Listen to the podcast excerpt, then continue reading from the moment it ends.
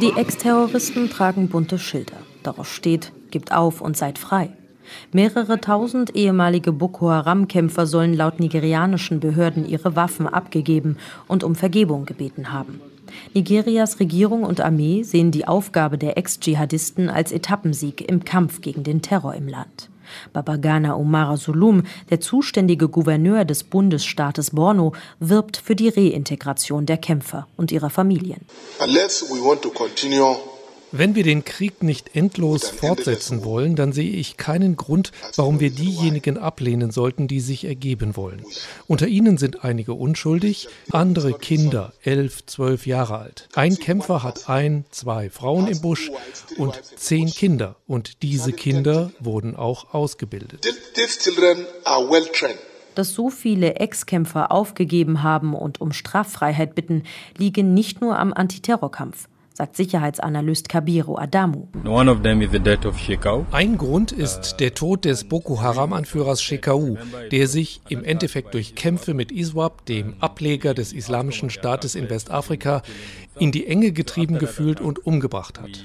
Außerdem haben wir Informationen, dass ISWAP Top-Kommandeuren von Boko Haram die Möglichkeit gegeben wurde, sich ihnen anzuschließen oder die Wälder zu verlassen und sich dem nigerianischen Militär auszuliefern.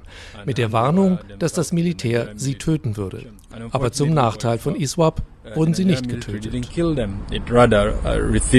Ein klarer Beleg also für Nigerias erfolgreiche Antiterrorstrategie?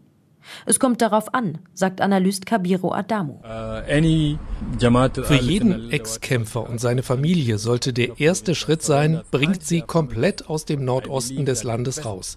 Bringt sie in Rehabilitierungszentren und wenn sie dann da rauskommen, bringt sie nicht in die Gemeinschaft zurück, in der sie einst radikalisiert wurden. Denn es ist sehr wahrscheinlich, dass es sie frustrieren wird, wie man dort auf sie reagiert. Und das wird andere demotivieren, die vielleicht auch aufgeben wollen. Das ist relativ relativ sicher.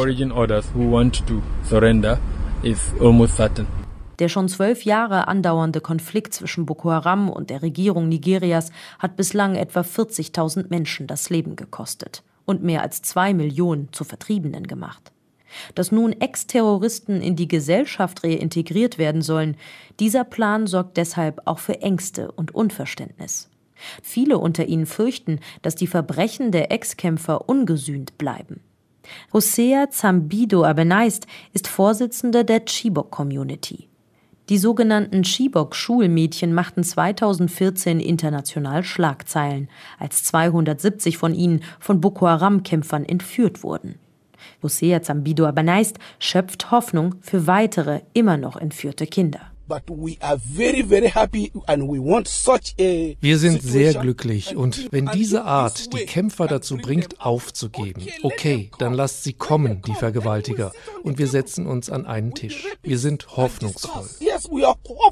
Die ehemaligen Boko Haram-Kämpfer zum Aufgeben zu bewegen und sie in Deradikalisierungs- und Rehabilitationszentren unterzubringen, ist also nur ein erster Schritt. Die Erfahrungen aus anderen Ländern Afrikas zeigen, Versöhnung braucht Zeit und die Arbeit mit beiden Seiten, Opfern und Tätern.